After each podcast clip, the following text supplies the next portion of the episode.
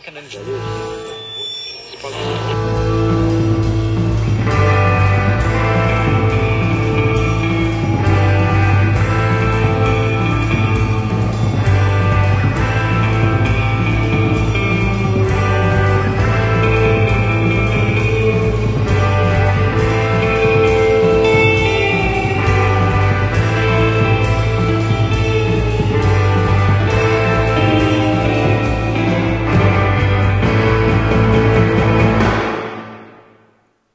August 22nd, 1944.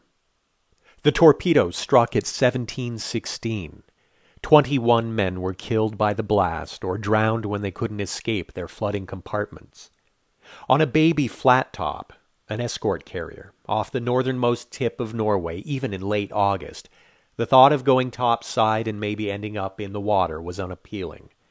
But staying below deck after a 50 foot hole has been blasted into your hull is no option either. Half of the mostly Canadian crew of 840 were below and scrambled up to the flight deck. The ship was taking on water and sitting heavy in the stern and listing to starboard. The captain gave orders to prepare to abandon ship. HMS Nabob was the first aircraft carrier manned and captained by Canadians though still a Royal Navy ship. It was part of a convoy that ran supplies between the United States and Murmansk in the Soviet Union, and its Avenger dive bombers and Wildcat fighters provided air cover along the way. It had been in service since January, and the young men who worked below and operated the flight deck were from all over Canada BC and New Brunswick, Ontario, PEI, and Quebec, one young man from Saskatchewan said he joined the Navy because the Army trained on an open field on the prairie in winter. The men gathered on deck, watching the waters for signs of the inevitable coup de grace, the second torpedo that would surely sink the Nabob.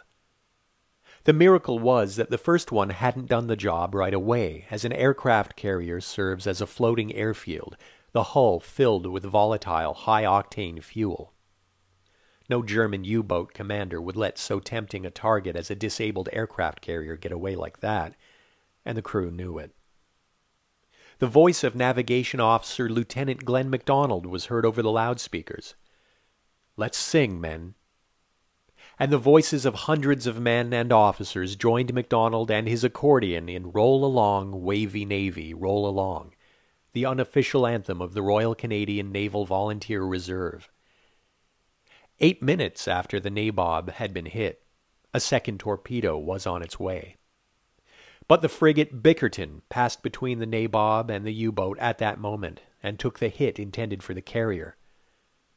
Forty men were killed in the explosion, and by day's end Bickerton's survivors would be rescued by another destroyer before it scuttled her with two of its own torpedoes. Over the next week a skeleton crew remained aboard the Nabob, stubbornly trying to keep it afloat. Crewmen took acetylene torches to anything non essential and tossed it overboard, guns and ammo. Stokers pumped out water and kept motors going. Shipwrights shored up bulkheads with beams of timber. The captain frequently changed course to avoid another submarine encounter, and was only able to dislodge one pursuer by sending up two Avengers at night, a dangerous proposition to scare him off. After a week, the Nabob made it to port in Scotland, its engines giving out in the final stretch and having to be brought in by tugs.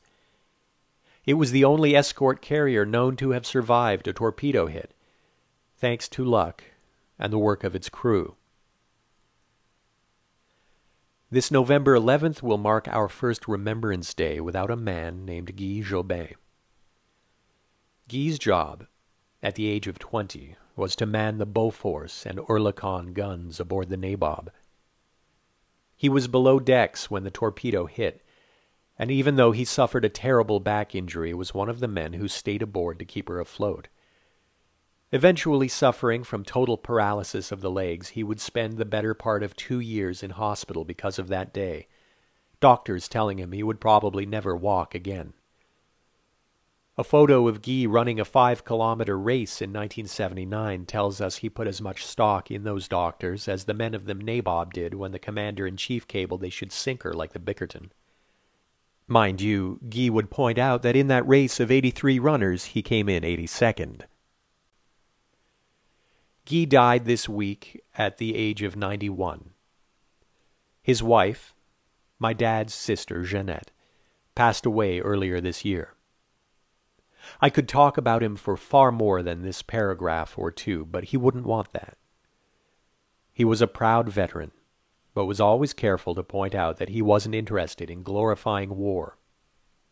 He wrote in a note to me many years ago that what happened on that ship was about men who were trained to do a job, and when the time came, did it. It's an almost banal way of putting it. But knowing your job, that is, what your purpose is, and not letting down the other guy. These are qualities I strive for in everything I do, and would hope we all do. But even at my age, no, I sometimes come up short. That such young men at that time, in those conditions, accomplished what they did, does deserve to be remembered. As a side note, in Germany there is also a day of mourning held in November. I wonder if anyone is still around to remember the 51 men of U 354.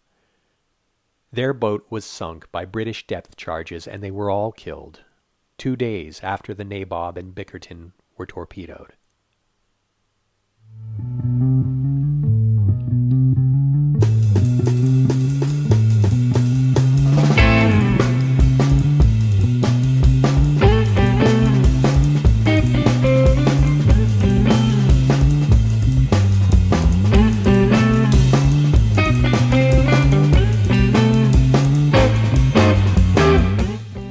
Pretty much.